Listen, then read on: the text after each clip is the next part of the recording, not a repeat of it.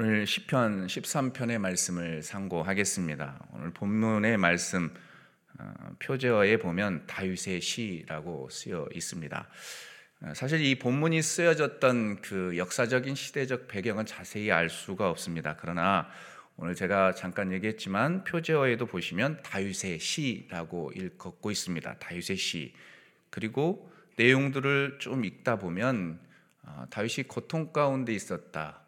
상황이 그리 좋지 않다라는 것들을 알 수 있게 하지요. 그래서 학자들이 추측하기를 학자들의 제 의견이 아니고 많은 신학자들이 추측하기를 내용을 봤을 때에 아마도 어, 사울을 피해서 장인 사울을 피해서 10년간의 세월 동안 고통 가운데 있었을 때에 썼던 시편이 바로 시편 13편의 말씀이다라고 많이들 이야기합니다. 그러니까 넉넉한 상황은 아닌 것이죠. 도피 생활 가운데 그가 이 시편을 쓰고 있는 것이니까요. 어쨌든 중요한 것은 다윗이 고난과 또 고통 속에 있었다라는 사실입니다. 그 상황 가운데 하나님께 탄식하며 구원을 호소하고 있습니다. 탄식하면서 구원을 호소하고 있죠. 특히 처음 음, 두 구절을 보시면 어느 때까지니까 어느 때까지니까 라는 말이 네 번이나 반복되고 있음을 우리가 주목해서 볼 필요가 있습니다. 1절과 2절 말씀 함께 볼까요? 1절과 2절입니다. 시작. 여호와여 어느 때까지니까 나를 영원히 잊으시나이까 주의 얼굴을 나에게서 어느 때까지 숨기시겠나이까 나의 영혼이 번민하고 종일토록 마음에 근심하기를 어느 때까지 하오며 내 원수가 나를 치며 자랑하기를 어느 때까지 하리까 아멘. 보세요. 공통적으로 어느 때까지, 어느 때까지, 어느 때까지, 어느 때까지 라고 하며 외치고 있습니다. 이와 같은 말씀 속에서 다윗이 지금 처해 있는 상황이 넉넉하지 않음을 알 수 있습니다. 자신이 절망적인 상황 가운데 하나님께, 하나님께 호소하고 있는 것을 보지요. 그러면서도 이 하나님께 이 호소하는 기간이 음, 짧지 않고 또 길었다. 그리고 하나님의 응답을 기다리는 시간이 참으로 길었다. 하나님의 침묵의 시간이 길었다라는 것들을 알 수 있게 하죠.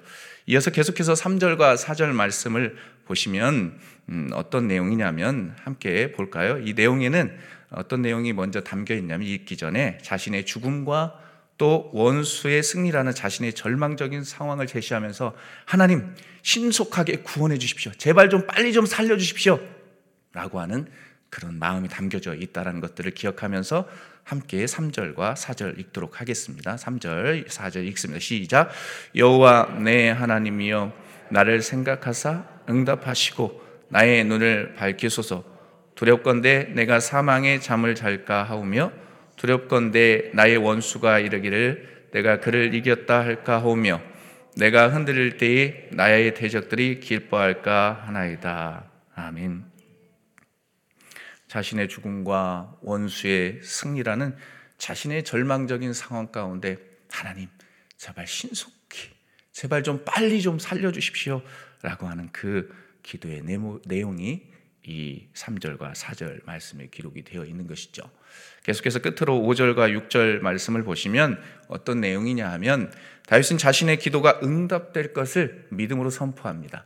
미래적 측면으로 하나님께서 구원하실 것을 확신을 가지고 선포하면서 응답해 주신 것에 대한 감사를 표현하고 있습니다. 참으로 놀랍지요? 5절과 6절 함께 읽도록 하겠습니다. 5절과 6절입니다. 시작. 나는 오직 주의 사랑을 의지하여 싸우니 나의 마음은 주의 구원을 기뻐하리이다. 내가 여호와를 찬송하리니 이는 주께서 내게 은덕을 베푸심이로다. 아멘. 상황은 변하지 않았습니다. 상황은 고통스럽습니다. 쫓겨다니는 도망자의 신세입니다. 그런데 나는 오직 주의 사랑을 의지하여 싸우니 나의 마음은 주의 구원을 기뻐하리이다. 하나님께서 구원하실 것을 하나님께서 고통 속에서 아픔 속에서 치유하시고 회복시킬 것을 기대함으로 찬양하고 있습니다. 자, 이러한 내용들이 오늘 시편 13편의 말씀입니다. 이 말씀들 통해서 오늘 살아가는 우리들에게 적용하고 또 나눌 영적인 메시지 두 가지가 있는데요. 먼저는 오늘 말씀 통해서 얻게 되는 영적인 메시지 한 가지는 바로 하나님의 타이밍을 기다리는 자가 되라입니다. 하나님의 타이밍. 모든 게 타이밍이 있는데 우리의 타이밍이 아니라 누구의 타이밍? 하나님의 타이밍 입니다. 여러분 위대한 믿음의 사람들 성경에 있는 구약의 인물들을 한번 떠올려 보십시오. 하나같이 공통적인 훈련을 받게 됩니다. 그 훈련이 무엇입니까? 바로 기다림이라는 훈련입니다. 기다림이라는 훈련을 받게 되어 있어요. 모세 오경에 등장하는 내용들을 머릿속에 한번 그려 보십시오. 먼저 아브라함을 떠올려 보십시오. 아브라함이 순탄한 생활이었나요? 그렇지 않았잖아요. 그에게는 기업을 이을 자손이 없었습니다. 100세가 되어 오랜 시간이 되어 하나님께서 이삭을 축복으로 주셨습니다. 또 어떻습니까? 요셉은 어떻습니까? 17세의 소년에 종으로 팔려가고 억울한 종살이 뭐 13년이라는 억울한 생활들을 했습니다.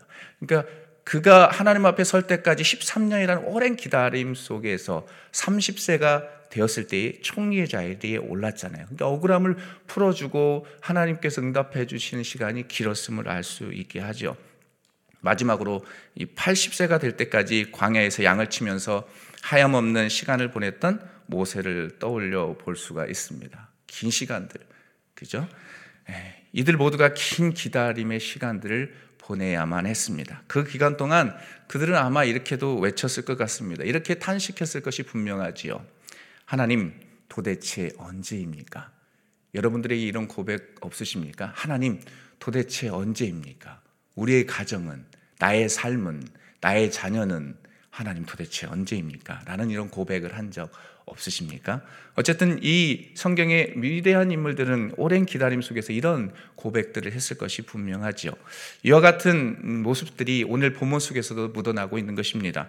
오늘 다윗도 시편 13편 제가 서두에서도 우리가 읽었지 않습니까? 어느 때까지니까 라는 탄식을 네 번이나 반복하면서 하나님께 호소하고 있습니다. 1절과 2절을 다시 한번 읽어볼까요? 1절과 2절입니다. 함께 아, 여러분의 심정이라고 생각하고 함께 읽도록 하겠습니다. 시작.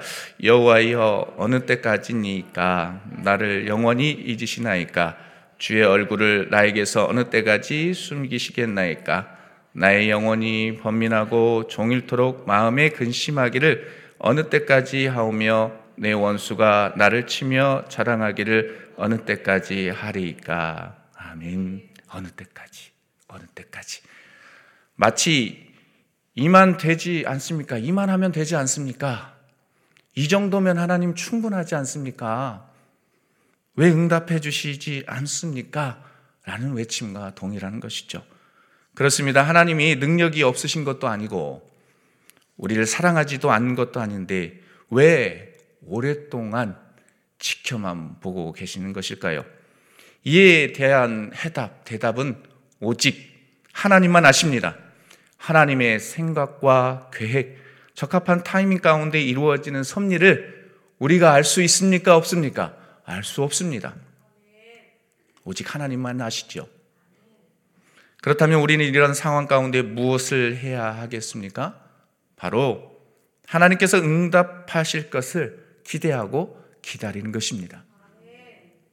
내 생각보다 하나님의 생각이, 내 판단보다 하나님의 판단이, 내가 원하는 때가 아니라 하나님의 타이밍에, 하나님의 때에 더 유익하고 더 행복한 것들을 채워주실 것을 기대하면서 잠잠히 기도하며 기다리는 것입니다. 사랑하는 여러분, 사람의 일에는 한계가 있습니다.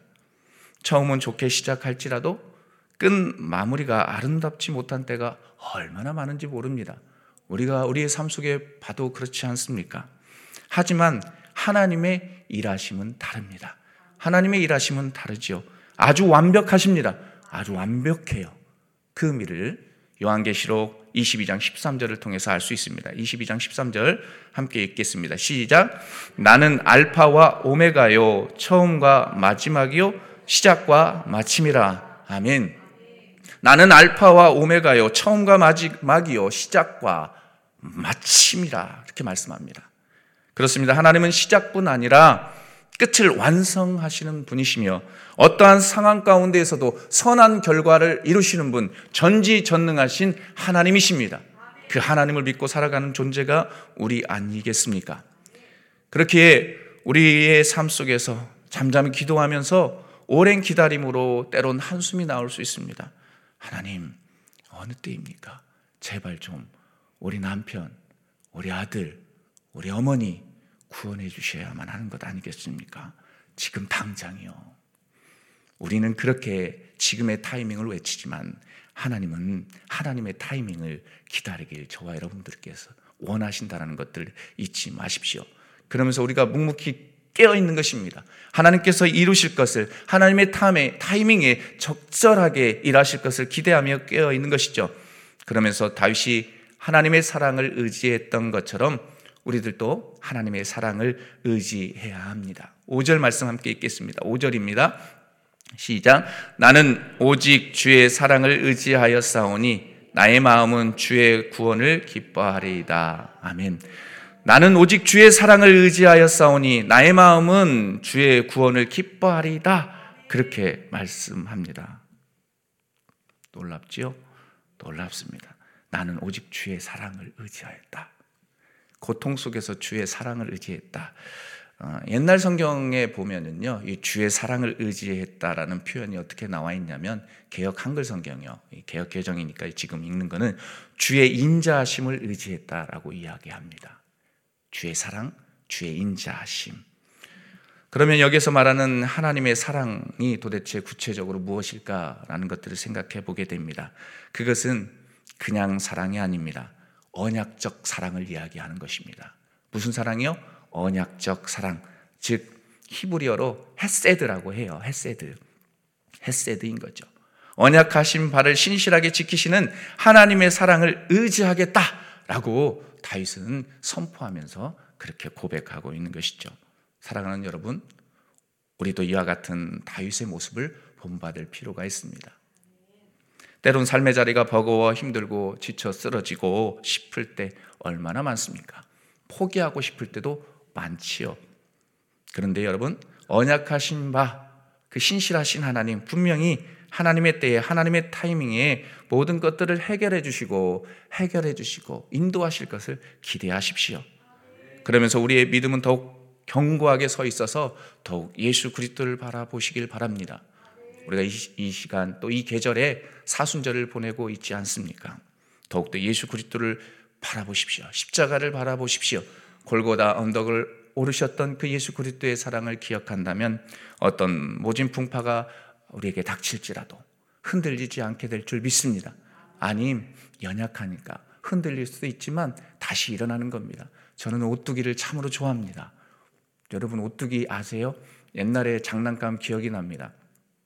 오뚜기 이렇게 해서 떨랑떨랑 움직였던 지금은 잘 보이지 않는 그래도 가끔 비싸게 보이지만 아주 옛날에 오뚜기 딱 넘어지면 일어났던 그리고 잠언의 말씀 기억하시죠? 의인은 일곱 번 넘어질지라도 어떻게 한다? 일어나 건다. 일어난다라는 말씀이 있지 않습니까? 일어나서 전진하는 겁니다. 왜? 신실하신 하나님이 함께 하시기 때문에 변함없으신 하나님이 함께 하시기 때문에 오늘도 그러한 은혜들을 기억하시면서 저와 여러분들에게 하나님께서 응답해 주길 원하는 기도 제목이 있을 것인데 하나님의 타이밍에 하나님 역사하실 것을 믿고 기대합니다. 라는 고백이 있는 이 새벽의 시간이 되시길 주님의 이름으로 간절히 축복합니다. 자, 두 번째로 이 말씀 속에서 얻게 되는 영적인 교훈은 나의 눈을 밝히사 사망의 잠을 자지 않게 강구하라입니다. 함께 따라해 볼까요? 나의 눈을 밝히사 사망의 잠을 자지 않게 하소서. 아멘. 네, 이렇게 강구하라는 겁니다. 3절 말씀인데요. 함께 읽습니다. 3절 말씀 시작. 여호와 내 하나님이여 나를 생각하사 응답하시고 나의 눈을 밝히소서. 두렵건대 내가 사망의 잠을 잘까 하오며 아멘. 이 말씀 속에서 주목해 볼 표현이 있고 주목해 볼 말씀 두 부분이 있습니다. 그것은 먼저 나의 눈을 밝히소서이라는 표현입니다. 나의 눈을 밝히소서. 이 말씀의 뜻에는 두 가지 의미를 담고 있습니다. 두 가지 의미를 담고 있는데요. 먼저는 하나님의 얼굴과 하나님께서 준비해 주신 이 밝은 미래를 볼 수 있게 좀 나의 영안을 좀 뜨게 해 주십시오. 나의 영안을 좀 밝혀 주십시오. 라고 하는 의미가 1차적으로 담고 있습니다. 그리고 2차적으로 볼 때에 이 제가 서두에서 때도 말씀드렸지만 다윗이 이 시편을 쓸 때에는 녹록한 상황이 아니었다라고 제가 말씀드렸습니다. 사울로부터 도망 도망 다녀야 되는 그런 상황 가운데 있습니다. 그렇다 보니까 어떻겠습니까? 육체적으로 쇠했겠죠. 힘들었겠죠. 그럼 사람이 힘들면 어떻게 돼요? 밥도 못 먹고 하면 시력이 좋아질까요? 나빠질까요? 나빠지잖아요. 기력이 없으니까, 쇠해지니까. 2차적인 그러니까 의미로 그런 의미를 담고 있는 겁니다. 그러니까 하나님 나의 이 비통함, 이 영혼의 비통함, 그러니까 쫓겨다니는 비통함 때문에 지쳐 있고 신체적으로 뭐 너무나도 힘들어 있는데 그래서 너무나도 보이질 않는데 하나님 도와주십시오. 라고 하는 그런 의미가 있는 것입니다. 그러니까 이 내용들을 좀 종합해서 본다면 아, 결국 다윗이 매우 암울한 상황 가운데 있었음을 표현해주는 그 가운데 하나님의 도우심을 구하는 내용이 오늘 본문 말씀 본절이라는 것들을 알 수 있게 하지요. 이 두 번째로 이 오늘 본절에서 갖게 되는 그 중요한 포인트 한 가지는 또 뭐냐면 내가 사망의 잠을 잘까라는 말씀입니다. 우리가 이 본절에서 어, 주의 깊게 볼 표현이 되겠지요. 내가 사망의 잠을 잘까. 3절 어, 상반절에서 보시면 다윗은 공경에 처해 있는 자신을 속히 하나님 제발 속히 좀 응답해 주옵소서. 하나님 신속하게 건져 주십시오. 라고 그렇게 호소하죠. 이어 이렇게 호소하게 된 이유가 무엇이냐? 까닭이 무엇이냐라는 것들을 이야기하죠. 바로 그것은 내가 사망의 잠을 잘까 하오며 라고 말씀합니다. 하나님 신속하게 좀 구원해 주십시오. 그렇지 않으면 나 진짜 사망의 잠을 잘 것 같습니다. 자, 그러면 여기서 말하는 사망의 잠을 잔다라는 말은 도대체 무엇일까? 여기에도 두 가지 의미가 있거든요. 두 가지 의미를 담고 있습니다. 먼저는 어떤 거냐면 육신의 죽음을 의미한다라는 것입니다. 육신의 죽음. 그리고 또 다른 하나는 하나님을 믿는 신앙을 저버리는 것이라는 의미를 담고 있다는 것이죠. 자, 이 두 가지 의미 가운데 더 부합되고 합당한 것은 후자의 내용인 것입니다. 하나님, 저 이러다가 하나님, 하나님 모른다고 배반할 것 같고 하나님 떠날 것 같습니다. 내 신앙이 송두리째 무너질 것 같습니다. 그러니까 제발 하나님 빨리 신속하게 좀 구원해 주시고 저를 좀 붙잡아 주십시오라고 하는 메시지가 이 말씀 속에 이 본절 속에 들어 있다라는 것이죠. 사랑하는 여러분, 사실 어떻습니까? 육신의 고통과 삶의 질고가 길어진다면 우리의 신앙이 흔들리기 마련입니다. 그렇죠? 근데요, 제가 이제 오랜 시간을 살아오지 않았지만 이 고난의 시간은 제가 내린 결론이에요. 예, 죄송합니다. 제가 내린 결론은 5년, 10년, 15년, 20년이 되면 해결됩니다. 아멘이신가요? 아멘이에요. 저는 이게 제가 경험했던 그 하나님의 은혜를 고백하는 거예요. 그러니까 5년, 10년, 20년. 지금 자리를 보십시오. 여러분, 그 고통의 시간 다 걸어오셨잖아요. 하나님은 그렇게 하나님의 타이밍에 일하시고 또 그렇게 묵묵하게 기도하는 이들을 붙잡고 사망의 잠을 자지 않게 하신다라는 거 잊지 마시길 바랍니다. 오늘 다윗에게도 그런 마음이 있었습니다. 흔들리는 그런 마음들이 있었습니다. 그런데 그 가운데서도 붙잡지 않습니까? 전능하신 하나님, 주의 사랑을 의지했다. 나의 영안을 좀 뜨게 해주십시오. 영의 눈을 들어서 하나님 성령 하나님 나의 영안을 여셔서 살아계신 하나님을 묵도하게 하시고 살아계신 하나님을 좀 바라보게 해주십시오라고 기도했던 다윗 그리고 이루어질 것을 믿고 선포했던 다윗처럼 우리들도 그렇게 믿음으로 선포하시는 귀한 하나님의 백성들 되시길 바랍니다. 하나님을 이루십니다. 이루실 것입니다. 그래서 우리 입술의 탄식이 변하여 기쁨이 되게 하실 줄 믿습니다. 그러면서 찬송이 우리 입속에서 흘러나게 될 줄 믿습니다. 마치 6절의 말씀처럼 말입니다. 6절 말씀 읽겠습니다. 시작. 내가 여호와를 찬송하리니 이는 주께서 내게 은덕을 베푸심이로다. 아멘. 내가 여호와를 찬송하리니 이는 주께서 내게 은덕을 베푸심이로다. 여기서 은덕은 은혜입니다. 하나님 내게 은혜를 베푸셔서 너무나 감사합니다. 라는 고백이 삶 속에서 묻어나는 저와 여러분들의 삶이 되시길 주님의 이름으로 간절히 축복합니다. 이 시간 함께 기도하겠습니다. 우리 시간 기도할 때에 우리의 신앙을 한번 점검해 보실까요? 그리고 여러분 마음 가운데 오늘 다윗이 탄식했던 것처럼 여러분 탄식하면서 하나님 어느 때까지입니까? 언제까지입니까? 하나님 도와주십시오. 하나님의 적절한 타이밍에 우리의 기도가 우리의 삶이 열려지게 해주시라고. 그리고 우리의 영이 열려지게 하시고 사망의 잠을 자지 않게 해주십시오 라고 기도합시다. 계속해서 기도할 때에 우리가 사순절 기간을 보내고 있습니다. 하나님 예수 그리스도의 십자가의 사랑을 묵도하게 하시고 십자가의 사랑을 전하게 하여 주옵소서라고 기도합시다. 또 기도할 때에 트리키의 지진으로 인해 힘들어하는 하나님 백성들, 우크라이나의 전쟁으로 힘들어하는 백성들, 천재지변으로 힘들어하는 하나님의 백성들 많습니다. 주여 극률이 여겨주시라고 그 이 나라와 이 민족 불쌍히 여겨주시라고 이 시간 주여 한번 외치고 기도합니다. 주여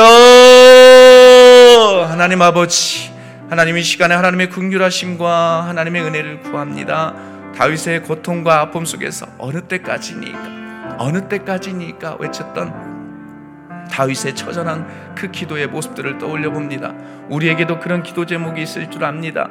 하나님 어느 때까지니까 어느 때까지니까 내가 어느 때까지 이 자리에 이렇게 서만 살아가야 하겠습니까? 라고 하는 탄식의 기도를 드리는 성도님들도 계실 줄 압니다. 그러나 하나님은 신실하신 하나님이십니다. 알페와 오메가요 처음과 끝이신 시작과 마침이 되시는 전지전능하신 하나님이신 줄 믿습니다. 그 완벽하신 그 하나님을 믿고 나아갑니다. 주여 도와주십시오.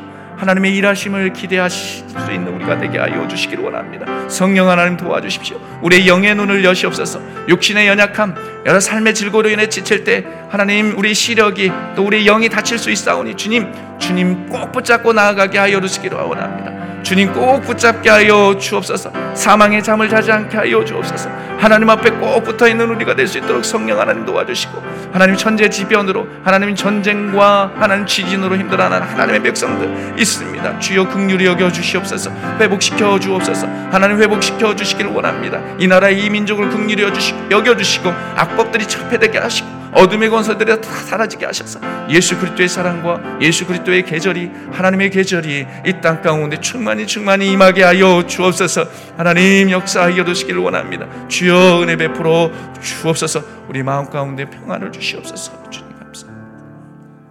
존귀하신 하나님 아버지 은혜를 감사합니다 매일의 새벽마다 하나님 하나님의 재단을 쌓고 하나님 앞에 신실하게 살아가는 하나님의 백성들이 많습니다. 주여 저들을 긍휼히 여겨 주옵소서. 삶의 자리에서 때론 버겁고 힘들 때 어느 때입니까? 하나님은 어느 때입니까? 탄식하며 기도할 때에 하나님 위로를 주시고 하나님 살아갈 방향들을 하나님 제시해 주십시오. 그래서 주님 앞에 꼭 붙어 있는 우리 모두가 되게 하여 주옵소서. 하나님 특별 하나님 이 사순절 기간을 보내고 있사오니 더욱 거룩하게 하시고 예수 그리스도의 사랑을 하나님 전하게 하시고 예수 그리스도의 사랑을 기억하며 나아갈 수 있는 우리가 되게 하여 주옵소서. 오늘 한 날도 맡깁니다. 주여 우리의 삶들을 우리 모든 삶들을 붙잡아 주시고 이끌어 가시길 원하옵고 존귀하신 예수 그리스도의 이름으로 기도하옵나이다. 아멘. 주여 주여 주여 하나님 아버지 하나님 아버지 우리의 마음에 시원함을 주십시오. 하나님 우리의 마음에 답답한 마음들이 있다면 하나님 시원함을 주십시오. 하나님의 어둠의 권세들 틈타지 말게 하시고 진리의 성령께서 충만히 충만히 임하는 이 새벽의 시간이 되게 하여 주옵소서